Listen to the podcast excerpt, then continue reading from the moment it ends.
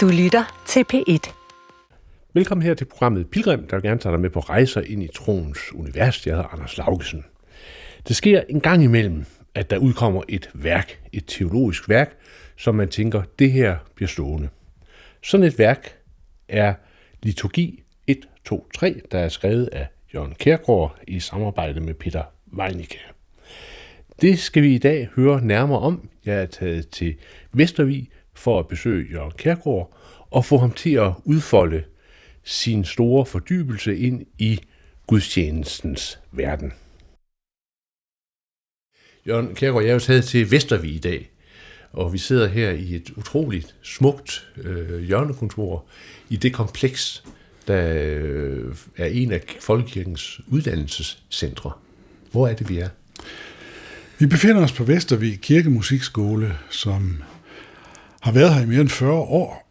Øh, I sin tid en inspireret tanke om, at der i de, øh, om man så sige, tyndt befolkede, lidt belastede egne, skulle være en mulighed for at uddanne sig, sådan at også gudstjenestens musik og sang i øh, landsovnene øh, stadigvæk havde et vist, en vis kvalitet og, og en vis øh, klangbund i noget, som øh, kirkesanger, organist, mm. altså personalet kunne. Ja.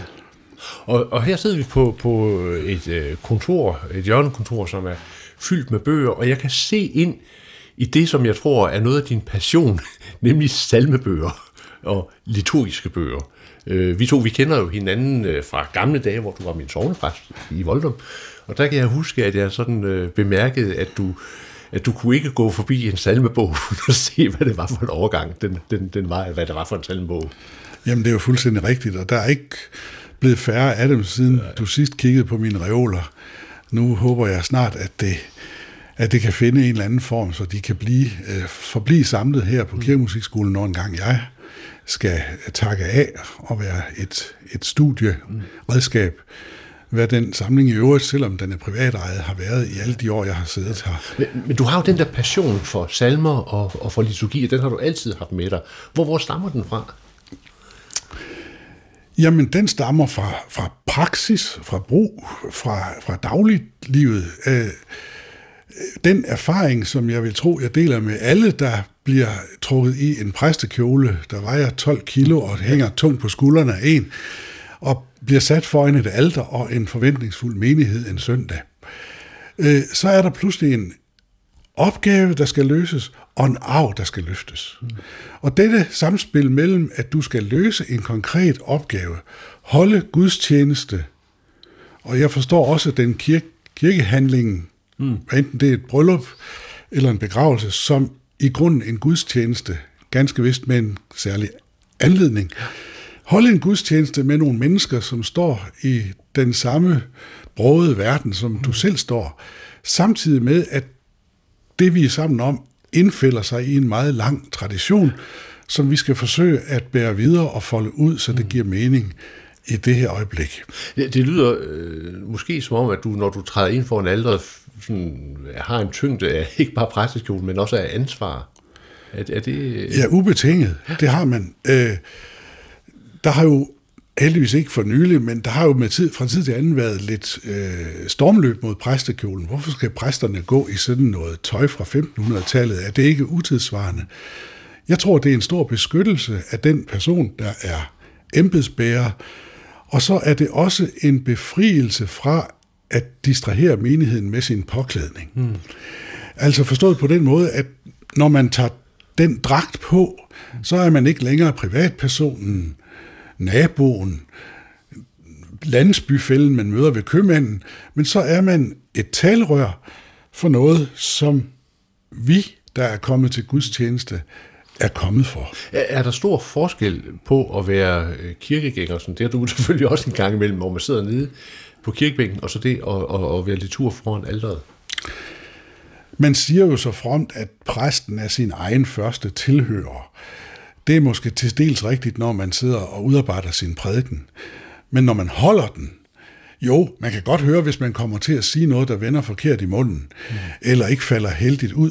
Men der har man, der har man et ærne. Der, mm. der går man i et ærne med en sag, som man skal lægge frem. Ja, men, men jeg tænker også på det der med, altså det er jo sådan den gamle øh, forståelse af kirkerummet, øh, hvor øh, koret er det nærmest det hellige, altså det, at man træder ind foran alderet. Man kan jo se, når man er i en kirke, at der er jo, altså de færreste, der sådan selv bare lige går om bag alderskrængen for lige at, at se, der er en eller anden særlig respekt for, for det der rum. Altså sker der noget med dig som, som person, når du bliver præst, litur og træder ind foran alderet øh, og står der og, og skal i gang med at... Eller, eller er det det samme rum, du er i, som, som jeg sidder øh, i nede i skibet? Ja, mest det sidste. Mm. Altså, det ville være... Øh, og det ville føre, føre helt forkert øh, i byen, hvis man sagde, at der sker noget med en. Altså, at man sådan øh, mm. undergår en eller anden form for forandring. Men man tager en opgave på sig med et fint gammelt ord, et embede. Mm. Og, og det er ikke at være en statstjenestemand, det er ikke sådan, det skal forstås, men det er, et, det, er det hellige prædikeembede, som det hed i ordinationsformularen øh, gamle dage. Det vil sige, at du er sendt i et ærende med et anlæggende, som ikke er dit eget, men som er vores fælles, nemlig at vi er kommet for at høre evangeliet. Så det vil sige, at du lægger, øh, hvad skal vi sige, vægten ved det at være præst i forbindelse med liturgi i øh, funktionen som prædikant? Øh, ja, hvis vi vel og mærke husker, at det ikke kun er prædikenen, der prædiker. Mm. Også salmerne, vi synger sammen, prædiker. Der er menigheden prædikanter med hinanden, når vi fortolker evangeliet gennem de salmer, vi synger. Også bønderne prædiker, fordi de giver os et, et sprog, hvor i vi kan rumme alt det, der ellers ikke kan siges øh, med de daglige ord. Og endelig, så prædiker jo også sakramentet, øh, det daglige sakramente, nadvånden, måltidet, øh, mm. at Kristus i disse dagligdags ting, som brød og vin jo er, også for en dansker i dag, hengiver sig selv mm. til os. Ja. Og at vi mindes, når vi ser døbefonden, om, at der begyndte det hele. Ja, så altså, du får det næsten til at lyde som om, at du forstår gudstjenesten som en prædiken. Ja. Øh, er det er gudstjenestens nerve at være en prædiken? Gudstjenesten er, at, at Guds ord øh, lyder hmm. øh, til os på mangfoldige måder, og vi, vi fornemmer det både øh, sprogligt, intellektuelt, men så sandelig også i en uudsigelig erfaring og sansning, et nærvær, mm. som, som det kan være meget vanskeligt at beskrive udtømmende. Ja. Men, så, så, så prædiken er ikke kun en prædiken forstået som høresansen. Prædiken er hele, hele kroppen, der sådan set træder ind og er til stede, eller? Ja, min gamle mor, som nu er død, fortalte en gang om en mand, der var blevet bedt om at give en, en, en rundelig pengegave til noget i menigheden. Og han var ikke en flittig kirkegænger, men nu var han så øh, begivet sig i kirke for at høre, hvad, og hvad det her nu var for ja. noget, om det var værd at investere i, som mm. sådan en mand nu tænker. Og øh, det var en, en ung præst, som ikke havde så forfærdelig meget erfaring på bagen, og det gik ikke særlig godt. Han læste forkert, han øh, hakkede og stammede i det, og prædiken var ikke noget at råbe hurra for. Og han sad og blev enig med sig selv om, at nej, det, det, det, nej, det, det er ikke pengene værd. Men da så præsten går for aldret og lyser velsignelsen, så falder solskinnet pludselig ind på hans hænder, hans løftede hænder. Og så må denne her formodede donator altså overgive sig. Ja. Og det er bare en, en lille anekdote, som egentlig siger på en meget fin måde, at gudstjenesten er, at det hellige rammer dig hmm.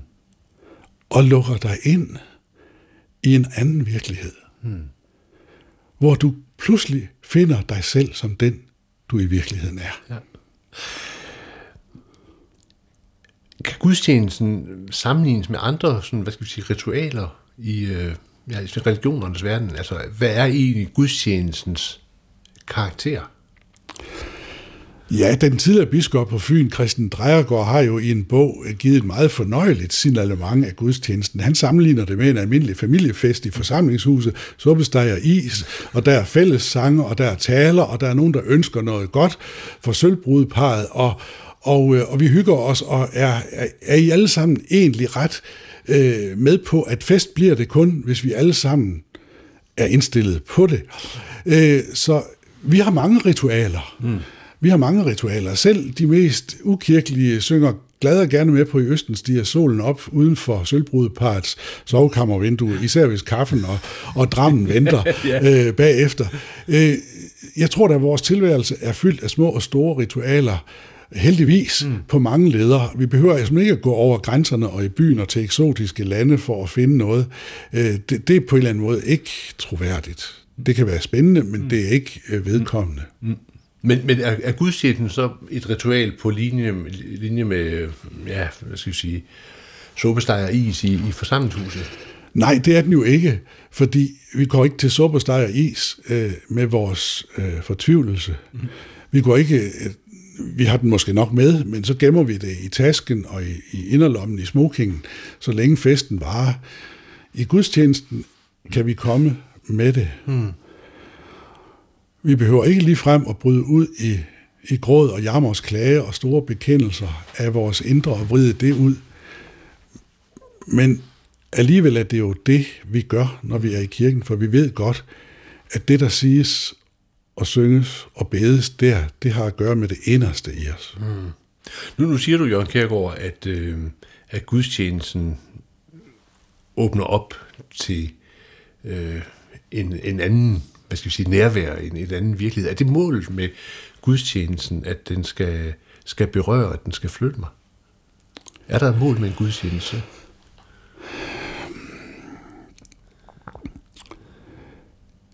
Ja øh, og nej. Øh, det er ikke således, at du kan slå op i, i ritualbogen, som ligger her på bordet foran os, og sige, mening med, at den danske højmesse er, at vi skal blive bedre mennesker, eller at vi skal... Øh, Jamen, det bliver man jo ikke nødvendigvis af at blive berørt, vel? Nej, det er jo lige det. Men øh, jeg tror ikke, vi kan, øh, jeg tror ikke, vi kan rammes af det, som gudstjenesten gør med os, uden at vi er nogen andre, når vi går ud. Hmm. Hvis, man, hvis man skulle tegne det, ja så kunne man løfte taget af kirken, og så vil de fleste kirker, uanset om de er moderne eller fra middelalderen, så vil de have det, vi kaldte et våbenhus. Det er godt nok omstridt, om man egentlig brugte det til at lægge våbnene fra sig i. Det har været brugt til mange ting. Mm. Men i gamle dage stod døbefonden lige inden for døren der. Og så vil jeg slå en, en grøn øh, cirkel omkring våbenhuset og døbefonden lige inden for døren og sige, her går vi ind med håbet. Hmm. Og møder, vi går der ind, fordi vi er døbt, fordi vi er med i det fællesskab, som er de døbtes forsamling. Og så sætter vi os ind på kirkebænken, uanset om den er malig eller ubekvem, og så hører vi noget, der styrker vores tro. Vi har en tiltro til, at det er meningsfuldt at være der, og vi hører forhåbentlig noget, deltager i noget, synger noget, som styrker os i, at det var meningsfuldt alligevel ja. at komme. Så kirkerummet, hvor menigheden er, det er troens cirkel. Hmm. Den blå. Ja. Og så har vi oppe ved aldret den røde kærlighedens, hmm. hvor vi møder Kristus, som hengiver sig selv for vores skyld. Ikke for sin, men for vores. Hmm. Troen, håbet og kærlighedens dimension er inde i det rum. Og gudstjenesten er så det, der skal være med til at formidle den bevægelse, ja. kan man sige det. Nu ligger der her foran... Skulle jeg få til, ja. så går vi jo ud igen. Ja. Igennem håbets mm. ja. zone. Ja. Vi går ud med et fornyet håb. Mm. En styrket tro. En vidshed om Guds kærlighed. Og hvis gudstjenesten har været god, så er vi også forandret. Det kan næsten ikke være andet. Her foran os, der ligger der, øh, ja det ved jeg ikke, 15 cm bøger eller sådan noget. Der ligger tre bøger, øh, Liturgi 1, 2, 3, og det er nogen, som, som netop er udgivet på Eksistensens forlag, du har skrevet, og øh, Peter Weinke. Weinke. ja. Men du er hovedforfatter til, til, til, til, til det, øh, og det er en helt enestående øh, beskrivelse af gudstjenestens, liturgiens øh, historie, og øh, det har historisk perspektiv, og det har perspektiver ind i, hvordan er det, det foregår øh, lige nu og her, og så kan man gå ind og se en hel masse detaljer, der er, jeg ved ikke, er der et par tusind sider af det, det er nok ikke meget galt. Og dertil har du så også skrevet to bøger, som nu er blevet standardværker omkring øh, salmer, hvor man kan slå op og læse alt muligt om salmer og om øh, øh, salmedigtere. Øh, det, som er helt specielt ved de her bøger, og jeg har altid interesseret mig for liturgi, så jeg har læst, øh, altså det der er specielt, det er den første øh, danske fremstillelse, øh, fremstilling, jeg har set, som så grundigt går ind og viser, hvordan det, vi møder om søndagen til gudstjenesten, det er altså simpelthen resultatet af lange, lange og meget sådan, øh, underfundige processer, der forsøger at sætte ord eller følelser eller handling på det, der jo dybest set er øh, Øh, udsigeligt. Og dermed så bliver gudstjenesten også et spejlbillede af teologier og et billede af relationer imellem tiden, igennem tiden øh, på, imellem mennesker og Gud. Altså det er processer, der har bevæget sig, og så landet i, for vores vedkommende her i højmessen. Men, men, men inden vi lander i højmessen og skal snakke dansk øh, gudstjeneste øh, forståelse, som, som, som, som jo er dit store anlæggende, så skal vi lige omkring øh, en historisk proces, og lad os starte med ordet liturgi. Hvad betyder det? Liturgi er et, et fagudtryk. Det bruges næsten kun i, i kirkelig sammenhæng, øh, til nød i religiøs sammenhæng, om, om liturgi inden for religiøse samfunds udtryksformer. Men det er et græsk ord, mm. Øh, et, som egentlig er sammensat af et begreb, der øh, hedder liturgia, som betyder en tjeneste for folket. Vi kunne også kalde det et offentligt værv. Øh, I det klassiske græske sprog, der kunne en, en øh, by, en, en skilvagt ved byporten, en skraldemand, øh, være en liturg. Han gjorde et nyttigt, øh, en nyttig opgave, udfyldt en ja, opgave ja. i, det, i det almenes tjeneste. Og så blev det hængende på offerpræsterne i templerne, for de offrede jo på byens, på samfundets ja. vegne, sådan at, at det her samfund hang sammen og mm. stod sig godt med det guddommelige. Ja. Og det er inden for den religiøse sfære, at det ord er blevet hængende og blevet bevaret, gået igennem Bibelen og, og kirkesproget op til os i dag. Og jeg har brugt det i bogen der som et signalement af, at alt, hvad der sker i øh, kirken, når vi samles til gudstjenester og kirkehandlinger, har en grundlæggende dobbelt forpligtelse. Mm. Det skal være noget alment tilgængeligt, altså der i ligger det offentlige. Det skal have en offentlighedskarakter. Det må aldrig blive for de indspiste, for de indviede, og ekskludere dem, der ikke har forstand på det, ligesom vi andre. Altså der skal være en, en grundlæggende offentlighedskarakter, en almen karakter. Og så skal det være noget alment nødvendigt. Mm. Nødvendigt? Ja, altså grunden til, at skraldemanden og øh, vagten ved byporten blev kaldt liturgia, det var jo fordi, jamen det var nødvendigt, at der var nogen, der passede på, mens vi andre sov, ja. eller nogen, der tog affaldet med sig ud. Og det var nødvendigt, at offerpræsterne offrede til guderne, så at vi kunne stå os godt med de himmelske magter. Det var en nødvendighed. Ja. Og derfor så skal det, der sker i kirken, altså kunne identificeres mm. som noget almen nødvendigt. Ja. Ellers kan det være det samme. Mm. Det er nødvendigt at være tæt på Gud, eller være tæt på det hele. Der er en, en, en berørthed. Øhm, kan man sige, det er en af de røde tråde igennem alle, alle kirkers gudstjenester. Der er jo mange, mange forskellige typer gudstjenester. Den der nødvendighed. Ja, det, det skulle det da gerne være.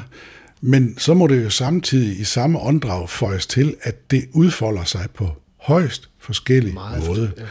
Og jeg kan sige så meget, at i arbejdet med den her bog, der er det kommet til at stå mig meget klart, at der er øh, to former at forstå ordet gudstjeneste på. Mm. Enten, og det er den, vi alle sammen på en eller anden måde, selv efter 500 års lutherdom, slæber ja. rundt med, at det er os, der skal gøre Gud en tjeneste. At gudstjenesten på en eller anden måde er menneskelig præstation, en anstrengelse af vores intellekt, af vores øh, formåen i enhver forstand. Jeg har rejst i, i fattige europæiske egne, hvor det eneste, der glimrer af guld, det er de katolske kirker. Øh, eller også kan gudstjeneste forstås sådan, som ordet egentlig er at det er Guds tjeneste for os. Hmm. I det ene tilfælde, det første, når det er os, der skal gøre Gud en tjeneste, så tænker vi op og ned. Mm. Vi har arvet en forestilling om, at Gud er oppe, og vi er nede. Og at det i en eller anden grad gælder os, os om at komme op på en eller anden trappe, øh, hvor vi kan kravle op i nærheden af Gud ja. med vores gudstjeneste, med vores liturgi, med vores religiøse ytring. Men, og det er så det, der står mig meget mere klart efter at have arbejdet mig igennem det her stof, der er også en tradition i kristendommen, øh, måske stærkest udfoldet i den østlige kirke, altså det vi kalder den ortodoxe kristendom, at det ikke er et op-ned, altså ikke et vertikalt, men et horisontalt gudsforhold, gudstjenesten og liturgien skal gøre gældende. At det er Gud, der er kommet herned til jordens de lave egne, som der står i Bibelen, og taler til os i hørehøjde, møder os i gulvhøjde i nadvånd, og skænker os sig selv direkte, mm. fysisk, i dette øjeblik. Og den side af gudstjenesten, synes jeg måske nok, vi burde øh, være meget opmærksomme, mere opmærksomme på, end vi måske er ved at slæbe lidt bevidstløst på den gamle tradition. Lad os lige høre et lille glimt af en, en ortodox øh, gudstjeneste.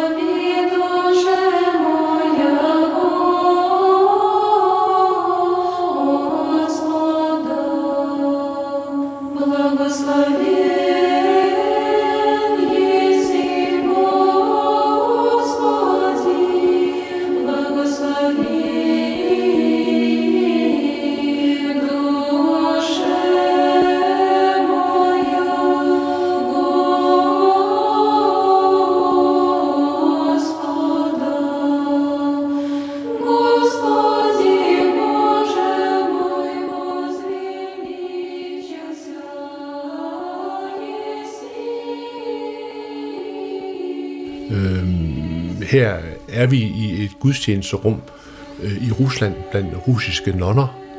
Øh, og noget af det, som, som, når du taler om den der horisontale bevægelse, noget af det, som, som i hvert fald slår mig i det, det er, øh, at man fornemmer skønheden.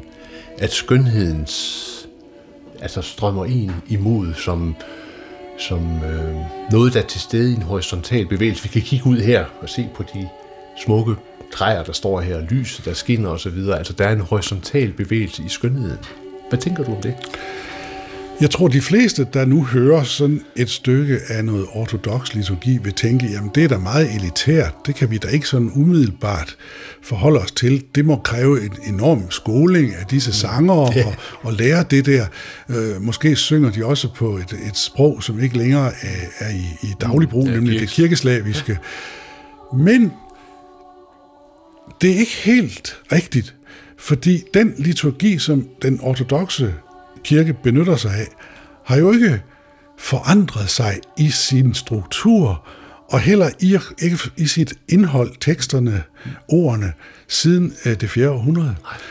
Og jeg har jo oplevet øh, ortodoxe gudstjenester, hvor de gamle mor Liller øh, og, og hvem der ellers er kommet, rask væk synger med mm. på store stræk af det der, som vi andre ville synes er svært og utilgængeligt, fordi det er fremmed for mm. os. Men de har lært det fra barns ben af, de er fortrolige med det, og de er hjemme i det. Altså i ordets egentligste bogstavelige forstand, er det en hemmelighed for dem mm. at være i dette lydlige og liturgiske rum. Og, og sådan kunne man i og for sig pege på flere elementer i den ortodoxe mm kirkes øh, måde at indrette sig med liturgi på, der er i øjenhøjde og i hørehøjde, der er i gulvhøjde med menigheden. Men vores gudstjeneste øh, tradition i den, i den øh, lutherske kirke kommer ud af en, en anden øh, linje, han har sagt, fordi vi kommer ud af, af den katolske tradition. Hvis du nu skal gå ind og beskrive, hvad er det, der i din analyse øh, af den katolske øh, liturgi sker i den tradition? Jamen, det vil man kunne opdage, hvis man slår op på nummer 9 i salmebogen. Ja. O store Gud, vi love dig. Og i tredje linje står der, i noget ser du til os ned. Altså Gud er oppe, vi er nede.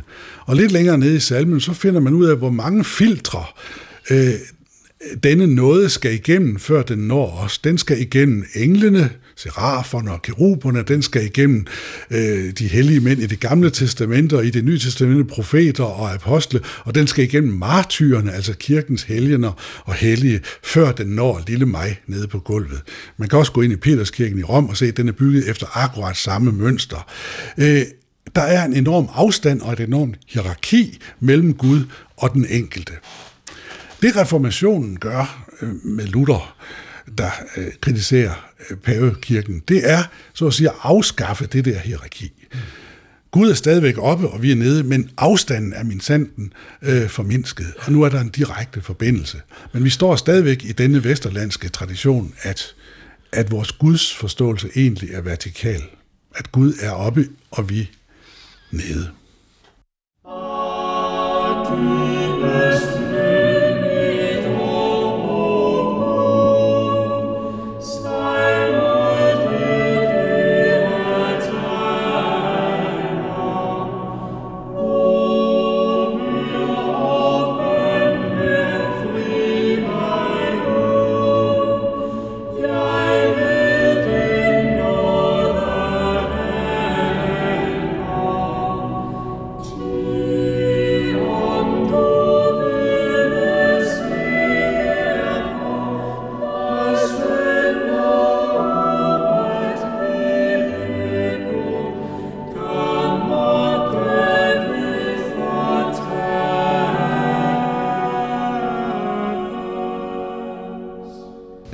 Jørgen Kjærgaard, nu er vi så kommet til reformationen af dybstens nød.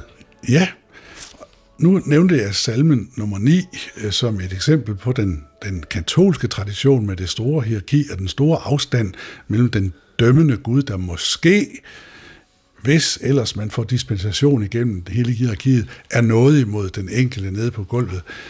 I Luthers salme af dybsens nød kan man jo se, at hele dette mellem værk er afskaffet. Bare i første vers, øh, der bøj noget i øret ned til mig, hør bønden, jeg opsender. Det vil sige, Gud er for det første skildret meget menneskeligt, mm. som en, der har et øre, som han gerne vil lægge til menneskets råb og bøn, men også en, der ikke kræver, at vi skal kravle op til Gud for at råbe ham ind i øret, men han bøjer sig ned til mm. os. Øh, der er vi næsten i den i det horisontale øh, Guds forhold. At Gud er nede i hørehøjde med os, mm. kommet helt nær os. Og det er i og for sig øh, reformationens nyskabelse, at den giver os det Guds billede. Men, men i den der bevægelse, som vi kom fra, nemlig bevægelsen oppe fra Gud og ned til mennesket, der er så forståelsen af øh, nadver, nadveren øh, central, ikke? Jo, katolsk forstået ved, at, at Kristus så at sige træder ned fysisk på kirkens højalter, og der kan man så gå op og få i hvert fald en del af ham, for katolikken får jo kun brødet, øh, vinen drikker, gejstligheden. Hos os træder Kristus frem til menigheden, altså i det ene tilfælde den op og ned, den vertikale forståelse hos os, snarere en horisontal, at Kristus taler til os, og vi hører hans ord, og det, som ordet lyder på, det får vi et tegn på i brødet og vinen. Mm.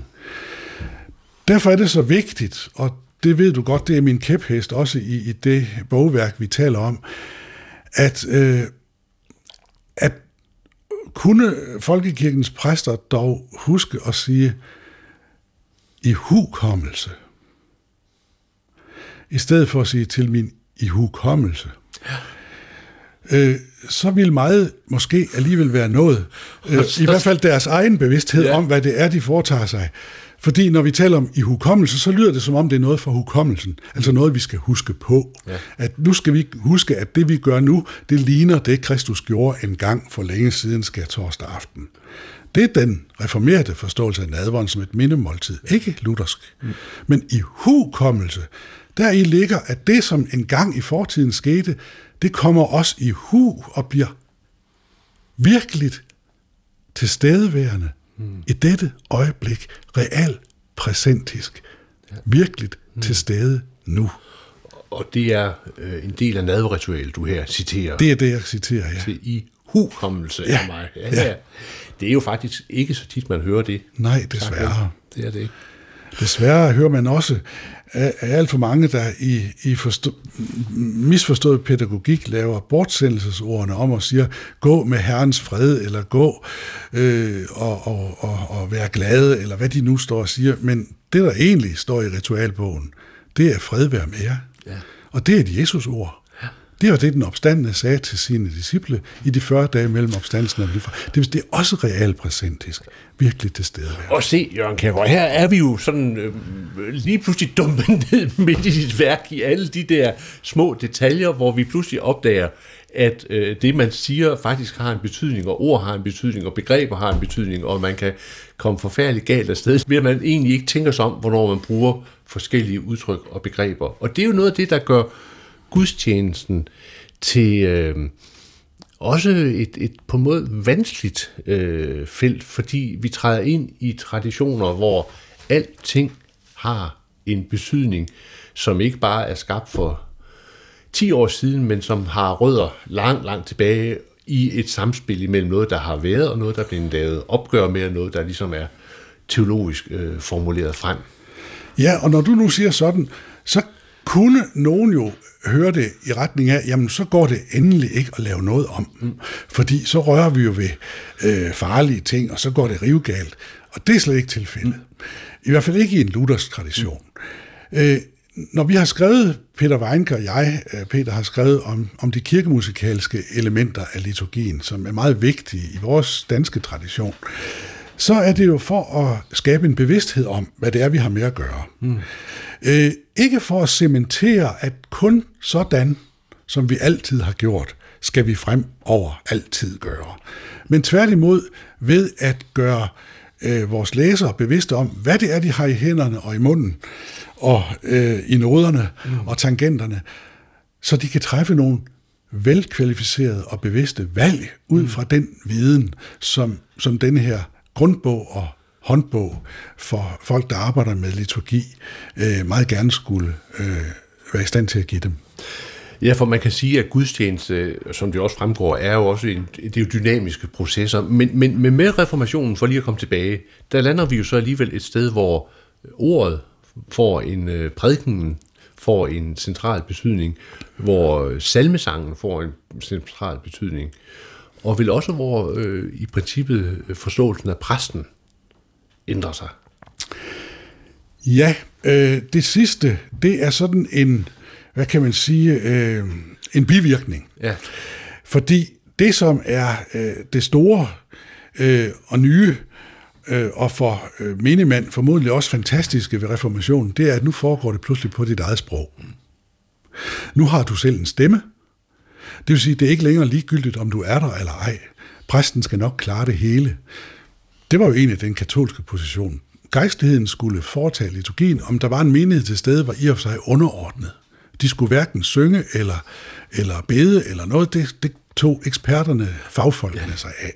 Med reformationen bliver det en menighedsgudstjeneste i den forstand, at den kan slet ikke holdes, uden at der er en menighed.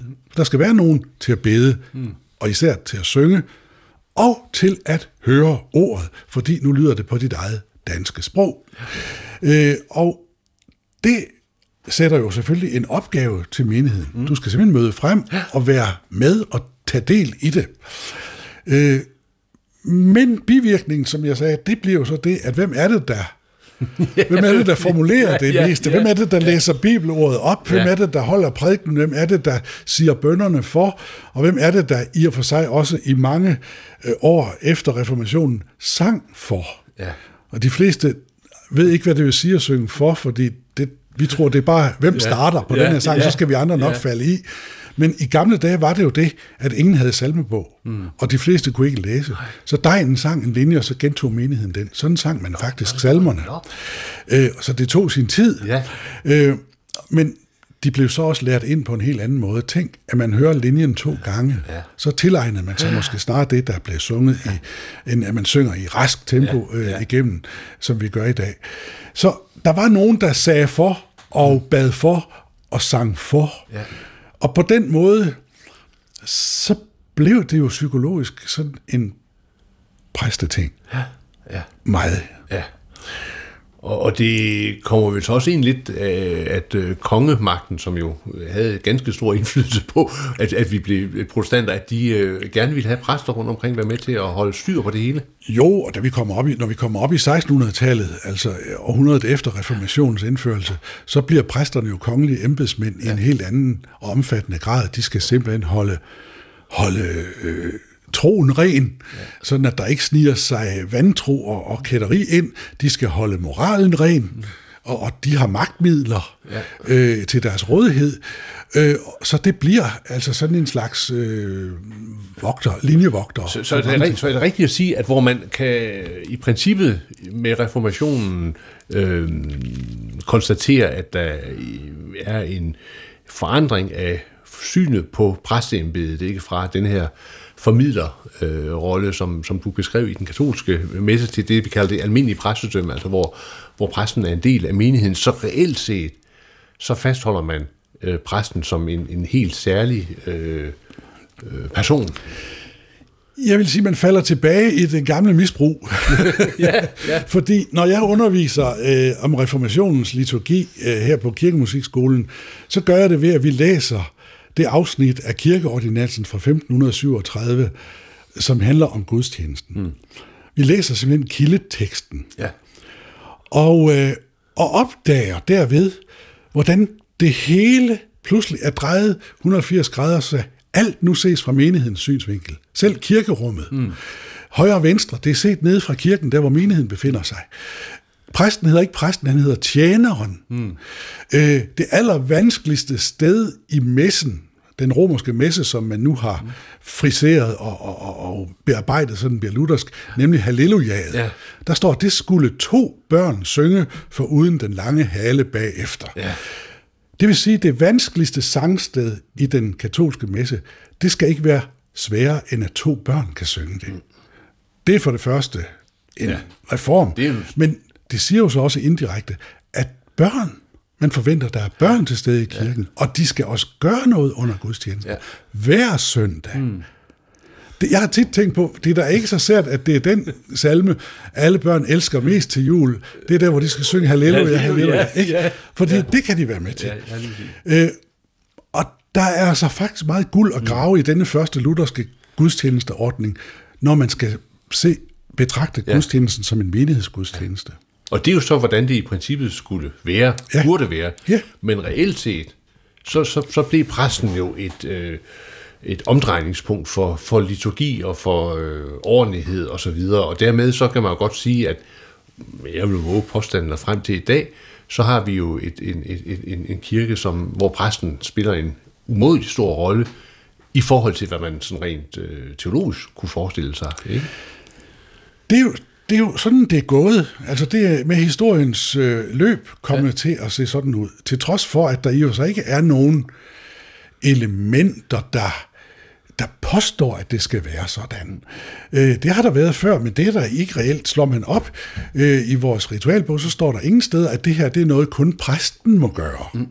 Sågar enhver må dele nadveren ud. Mm. Vi må alle sammen døbe, hvis det er nødvendigt, og vi står i en situation, hvor det pludselig, og der er ikke andre end os til det.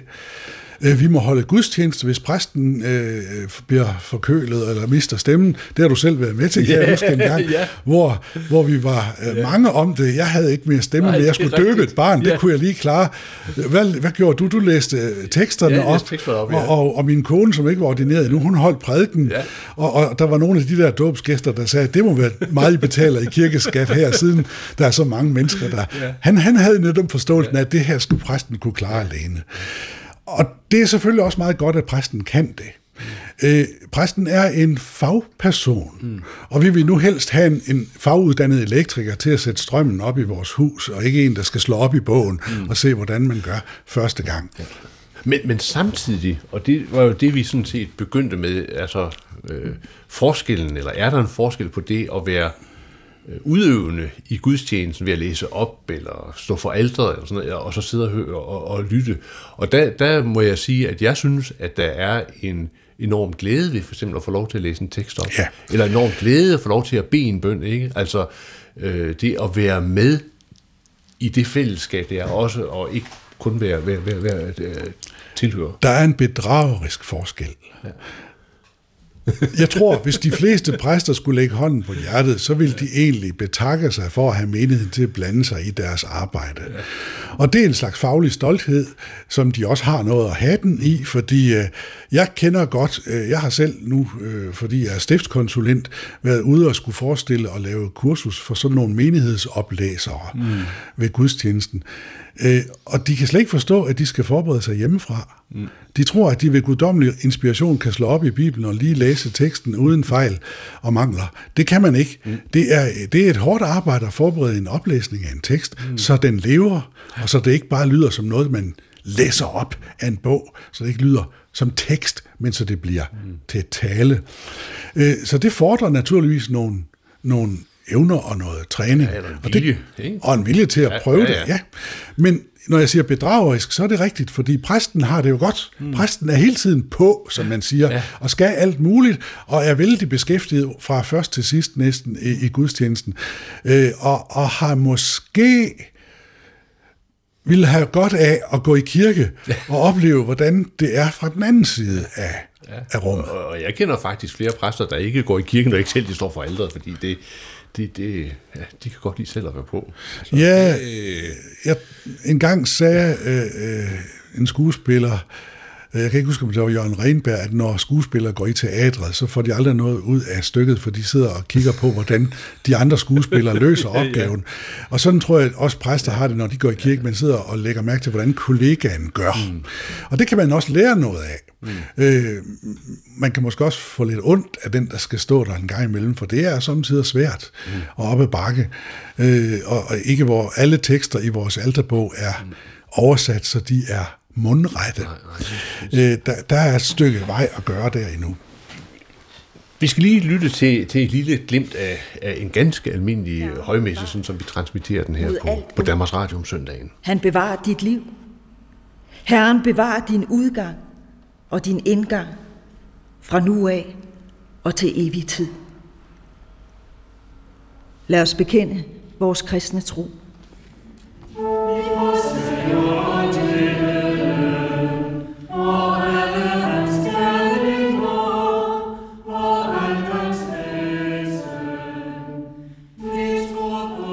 Jørgen Kjærgaard, her er vi i højmessen, som den ser ud i dag. Øhm, hvor foranderlig har højmessen egentlig været? Altså, nu ved jeg godt, du ikke skal ikke gå i alle de her mange detaljer, men altså, hvor, hvor, hvor, hvor, hvor genkendelig er højmessen øh, i dag i forhold til, øh, hvad den var øh, på reformationens tid? I forbløffende grad genkendelig. Altså, grundelementerne er de samme. Øh, man har måske blandet bolsjerne lidt anderledes, men bøn, salmesang, bibelord, der læses op, og som tolkes i en mm. prædiken, og sakramentet, øh, trosbekendelsen i en eller anden form, øh, lagt i menighedens mund, det er de samme øh, grundelementer øh, som, som dengang. Ja. Der, der er jo øh, øh, nogle autorisationer i forbindelse med, med højmessen, altså dels selvfølgelig øh, selve øh, gudstjenesten, men også i forhold til salmerne. Vi har en salmebog, øh, der indeholder de salmer, som som hører gudstjenesten til. Øhm, nu hører jeg jo til den type, og det ved jeg godt, at der, der, der, der er vi ikke helt enige, men jeg hører til den type, jeg kunne egentlig godt tænke mig, at der ved siden af salmebogen stod en højskolesangbog, som man så kunne drage med ind, øh, også og synge fra. Øh, hvad tænker du om den idé? Ja, det øh, vil jeg meget nødig hen til. Øh, for det første er øh, højskolesangbogen jo øh, blevet folkekirkens sangbog nummer et. Mm. Det er den, man synger i, i til møder og, og sammenkomster og øh, tidligere sent, øh, til trods for, at, at Folkekirken faktisk har en sangbog selv, nemlig salmebogen. Mm. Og hver gang man ved et møde i allerbedste mening, og jeg holder meget af fæderlandssange, årstidssange og, og dialektprædelse. Øh, jamen, og Benny Andersen, og mm. vi kan, ja, bestemt, også meget af det nye er godt, mm. og det vil jeg gerne være med til at synge. Problemet er bare, at hver gang vi gør det til sådan en, i en kirkelig sammenhæng, så har vi forsømt at holde vores salme tradition ved lige. Mm. Så har vi forsømt at øve den salme, som er ny næste søndag på salmenummertavlen i kirken. Altså hvis man i langt højere grad var bevidst om, hvordan man skulle bruge salmerne i hele kirkelivet, således at det opruster mm. den menighed, der kommer om søndagen, så tror jeg, man ville nå noget længere. Men, men vi er jo i en tid nu, hvor noget af det, der sker i, i gudstjenesten, det er jo en utrolig strøm af nye salmer. Øhm, som man så får på duplikeret ark, eller i, i, i nogle, nogle, nogle, nogle tillæg, der bliver udgivet til salmebogen. Øhm, hvad, hvad tænker du om, om, om, om det med, med, med nye salmer? Altså, hvad skal der i dine, øh, liturg, på dine liturgiske briller til for at kvalificere en salme til at finde vej ind i, i gudstjenesten? Altså først vil jeg sige, at sådan har det jo altid været. Mm. At der meldte sig nye tekster, nye melodier, nye salmer. Og med tiden modnede det nye stof sig til, at så var tiden inde til en ny salmebog. Og i stedet for at opfatte autorisation som sådan en form for cementering og konservering, mm. Hvad det godt kan blive, hvis det var for længe, ja. så er autorisationen jo i og for sig udtryk for, at tingene udvikler sig. At nu har vi taget et nyt skridt, og nu skal vi have en ny salmebog, som så autoriseres. En ny bibeloversættelse, som nu autoriseres. Nye ritualer, som nu autoriseres. Og så er det dem, der gælder mm. den tid, de nu kan slides på. Ja. Det er det første, jeg vil sige. Det andet, jeg vil sige, det er, når vi har øh, drøfter salmer her på Kirkemusikskolen, ja, vi underviser jo både uddanner organister og kirkesanger og korledere, det vil sige folk, der arbejder rigtig meget med salmer, når de kommer ud i stilling i, i kirken. Øh, jeg vil da stadigvæk mene, at salmesangen er noget af det mest centrale og identifikationsskabende øh, for den danske øh, kirke overhovedet. Det er vores salmetradition. Så vi siger til dem, når I kommer til eksamen, så kan det godt være, at I skal blive spurgt om Grundtvig og Kinko og Brorson, og, og skal kunne gå teksten igen. Hvordan er den bygget op og struktureret? Er det en treenighedssalme, eller hvad er det for noget? Men når I arbejder med det derhjemme, forbereder en gudstjeneste, forbereder en salmeaften, eller så skal I lægge mærke til to ting. Hvad er det for et billede af Gud, salmen præsenterer for os? Er det en højt hævet Gud, som vi skal anstrenge os op til, eller er det en Gud, som er kommet ned i højde med os? Og dermed har jeg sådan set også øh, forudgrebet det andet, man skal spørge efter, når man skal bedømme en salme. Hvad siger salmen om forholdet mellem Gud og os? Mm. Er det en Gud, der kræver, eller er det en Gud, der giver? Mm. Øh, jeg kunne også sige det på en anden måde, øh, og der låner jeg et, øh, en, en formulering af en præst, som, som, som brugte det om prædikenen. Han sagde, at en prædiken er et ekokammer, hvor evangeliet kan lyde lidt længere. Hmm. Det har jeg aldrig glemt. Hmm. Og i og for sig er en salme det samme, fordi en rigtig salme, hmm. det er en, hvor i evangeliet klinger igennem. Hmm bliver formuleret med vores ord og toner. Mm. Og vi, når vi synger den, formulerer evangeliet sammen. Det vil sige, at når vi synger salmer, så er det ikke bare et pausesignal i gudstjenesten, sådan til distraktion eller for at variere lidt på det. Så er det faktisk som et led i prædikningen, mm. et led i forkyndelsen, et led i det at tolke og høre og forstå bibelordet, Guds ord til os, som vi deler med hinanden i salme sang. Så det vil sige, at den der definition, som min gamle kollega Mogens Hansen havde af, at en salme det er en sang, der handler om Gud, er det en, du sådan, øh, så abonnerer på? Altså det er jo en, det, det, det vil... Det har jeg drøftet med Mogens Hansen nogle gange, og, og øh, sagt, at selvfølgelig har han basalt ret, men han har jo nogle forudsætninger for at sige sådan. Fordi sæt nu, at salmeteksten lyder, vi tror ikke på en nådig Gud, vi tror ikke på en kærlig Gud, vi tror ikke på, at Gud vil det os det godt. Mm. Det kunne man jo godt sætte på salmevers. Mm-hmm. Så har vi en tekst, der handler om Gud, men min sanden ikke den Gud, vi skal tro på. Mm. Så jeg er nødt til at sige, at Mogens Hansen kommer ikke helt dybt nok. En salme er en sang, der handler om, på en troværdig måde, taler om Gud. Mm. En Gud, der er værd at tro på. Jørgen Kjærgaard, vi, vi befinder os jo i en tid nu, hvor der sådan, måske ikke sådan meget hurtigt, men sådan over årene, bliver talt øh, liturgi og liturgisk fornyelse. Øh, øh, der har været forskellige arbejder i gang med det, og, og, og hvad kommer der til at ske, er jo det store spørgsmål. Hvad tror du? Altså, i hvilket omfang tror du, at den højmesse, øh, både øh, sådan strukturelt og tekstmæssigt, men også musikalt, som vi har i dag, at den er, er holdbar øh, i århundrederne frem? Det kan kun tiden vise, øh, og dermed er der jo ikke sagt noget som helst, for det kan man ikke profetere om. Øh, når man, jeg har selv været med til at redigere den salmebog, vi bruger nu, og når man går ind i det, og så øh, sammen med andre gode, øh, forstandige folk siger, nu, nu har vi så lagt et arbejde frem, så skal man selv tro på, at det er holdbart og slidstærkt. Ellers så er det jo, øh, så er det jo utroværdigt. Øh, og på samme måde må man også begive sig ind i et liturgisk fornyelsesarbejde. Man må tro på, at det man vil, er det rigtige og, og, og den vej, vi skal. Og så må tidens slidstyrke øh, være prøvestenen. Der er ingen tvivl om, at øh, gudstjenesten er øh, ikke i den danske højmesses form faldet ned fra himlen. Den har sine, den er resultat af kompromiser og, øh, ja, og er tidsbundet, øh, som så meget andet i gudstjenesten jo er det. Øh, og derfor skal det fra tid til anden ses efter, og, og øh, der skal brydes op, og, og lægges, brækkerne skal lægges på en anden måde. Og det er måske i den tid, vi er på vej ind i, det, det er der meget, der tyder på. Samtidig med, at vi jo i og for sig for første gang står i en, øh, en situation, hvor fornyelsen har overhalet os indenom. Mm. Fordi ved siden af den klassiske højmesse, er der en frodig, et frodigt blomsterbed af af eksperimenterende og anderledes gudstjenester. Øh, små, store, øh, på alle tider af døgnet, involverende forskellige aldersgrupper i menigheden.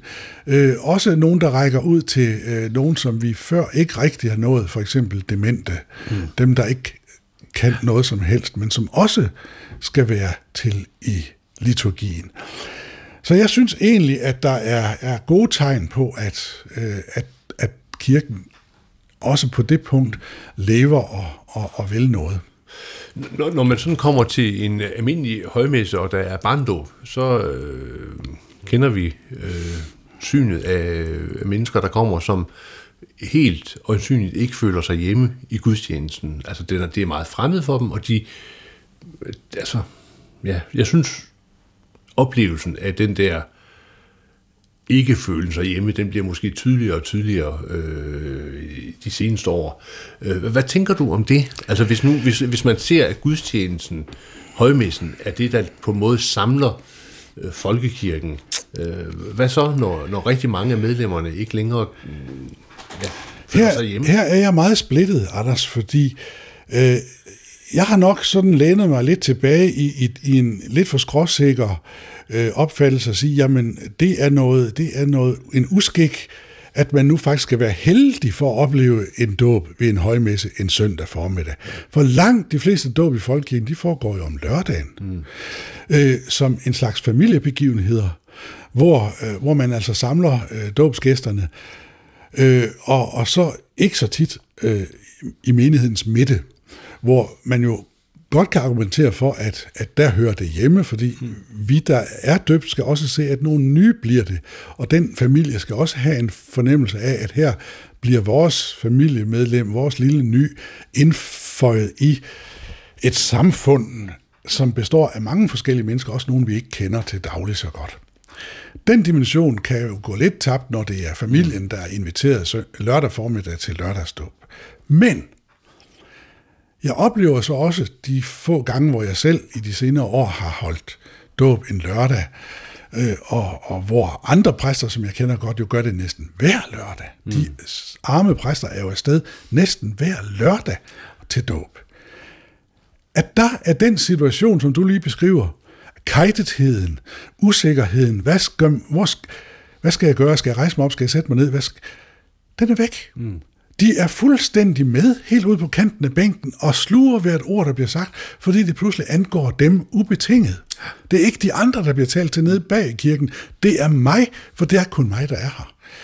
Og det vil sige, at det er situationen, der sætter alvoren. øh, og, og seriøsiteten. Mm.